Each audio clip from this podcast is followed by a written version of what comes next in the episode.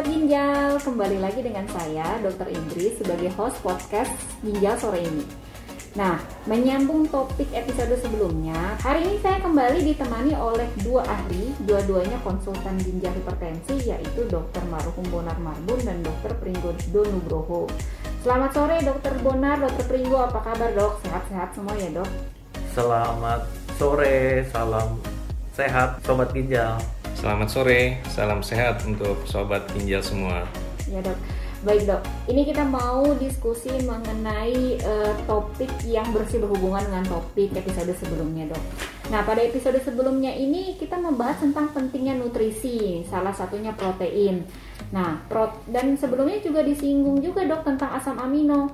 Mungkin uh, dokter Pringgo dan dokter Bonar bisa menjelaskan sedikit nih untuk sobat ginjal mungkin masih bingung asam amino itu sebenarnya apa sih dok? Baik, terima kasih dokter Indri. Jadi kita ngebahas mungkin sedikit lebih spesifik mengenai protein ya.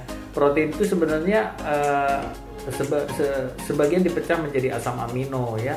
Dan asam amino itu dibutuhkan oleh tubuh dalam membentuk sel-sel tubuh. Ya, itu kegunaannya asam amino.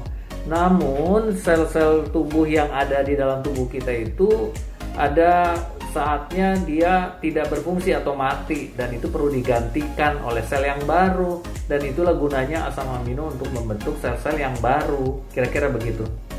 Baik dok. Nah e, terutama untuk pasien penyakit ginjal kronik ini pentingnya asam amino seperti apa? Mungkin dokter Pringgo bisa menambahkan dok. Ya, menambahkan ya dari dokter Puna tadi bahwa asam amino itu adalah apa ya building block ya eh, struktur pembentuk dari protein ya.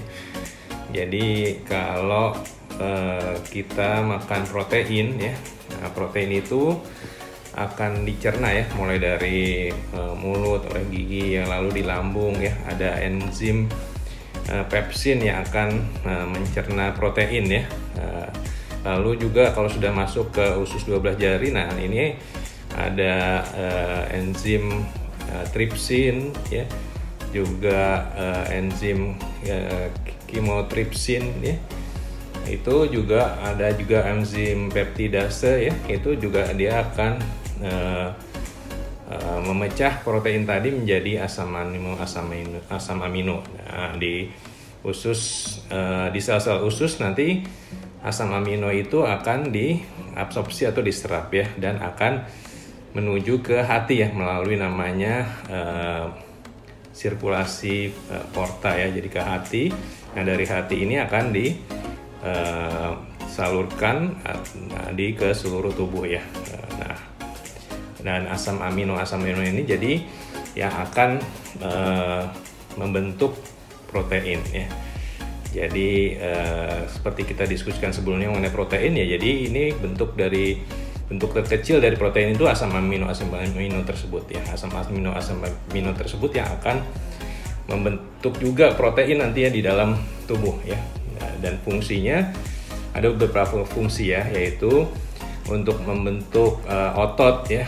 Yang kedua memulihkan otot ya. Lalu juga dia juga berfungsi untuk sistem imun tubuh ya dan juga dia membentuk uh, sebagian uh, dibutuhkan untuk membentuk hormon ya. Untuk membentuk enzim ya. Sehingga uh, asam amino ini uh, uh, penting ya buat yang sehat maupun yang uh, sakit ya. Karena tadi bisa memperbaiki dalam keadaan sakit juga dibutuhkan asam amino asam amino khusus ya, ya. Jadi pada pasien dengan penyakit ginjal kronik ya dibutuhkan membutuhkan juga protein ya dan juga asam amino asam amino uh, yang khusus yang tertentu yang uh, sesuai dengan keadaan uh, pasien tersebut demikian. Ya terima kasih dokter Pringgo. Nah kita sering mendengar nih istilah asam amino esensial dan non esensial. Sebenarnya bisa dijelaskan nggak sih dok? Mungkin esensial itu apa, non esensial itu apa, dan asalnya mungkin dari mana gitu dok? Ya, Oke, itu asam amino itu memang dibagi dua ya, esensial dengan non esensial.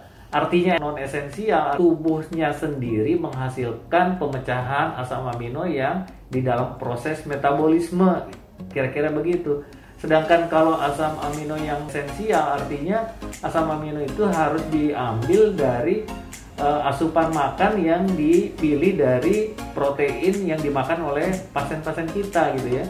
Jadi dua hal itu memang harus ada dalam keseimbangan. Jadi kalau misalnya kurang, nah itu yang namanya kita anggap gangguan uh, nutrisi, kira-kira gitu. Ya, yang penting lagi sebenarnya asam amino yang non esensial itu kan dibutuhkan dari makanan dari luar. Jadi itulah yang perlu kita perhatikan tambahan makanan kita. Jadi itu berasal dari protein yang jelas ya, protein yang bernilai biologis tinggi.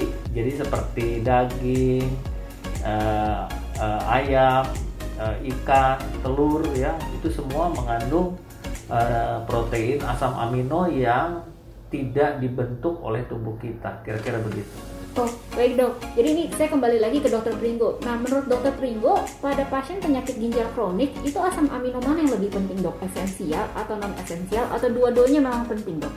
Iya, eh, terima kasih. Jadi mengenai asam amino non esensial dan esensial ini sebenarnya eh, keduanya dibutuhkan ya. Khusus untuk penyakit-penyakit ginjal kronik ya kita harus lihat uh, keadaannya ya atau uh, dalam stadiumnya berapa stadium mana gitu ya.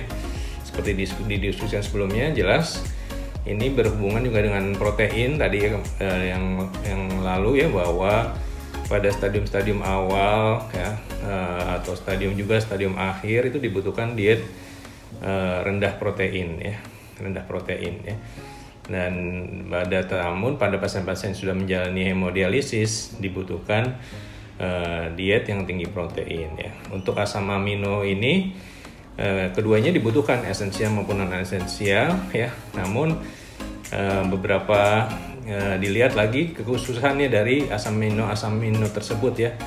Khususnya yang esensial ada beberapa asam amino dilaporkan mempunyai uh, efek yang lebih baik gitu ya mempunyai efek yang lebih baik dalam hal uh, untuk tidak membenani ginjal dalam hal membentuk mem metabolisme atau membuang uh, beban dari uh, asam amino tersebut hasil metabolisme asam amino tersebut ya jadi uh, ada asam amino bagian dari asam amino esensial yang memang mempunyai uh, apa efek yang uh, efek yang positif efek yang lebih baik gitu ya jadi Uh, demikian. Ah, baik dok. Nah, kemudian saya uh, menanyakan untuk dokter Pringgo nih dok. Nah, pada pada stadium penyakit ginjal kronik mana dok yang di mana asam amino ini bermanfaat optimal kan karena kemarin episode kemarin sudah kita bahas nih dok penyakit ginjal kronik yang non dialisis atau yang belum menjalani dialisis itu butuh protein yang sedikit terus yang dialisis membutuhkan protein yang banyak Nah, asam amino ini bermanfaat optimal pada yang mana nih dok? Penyakit ginjal yang mana nih dok? Boleh dijelaskan dokter?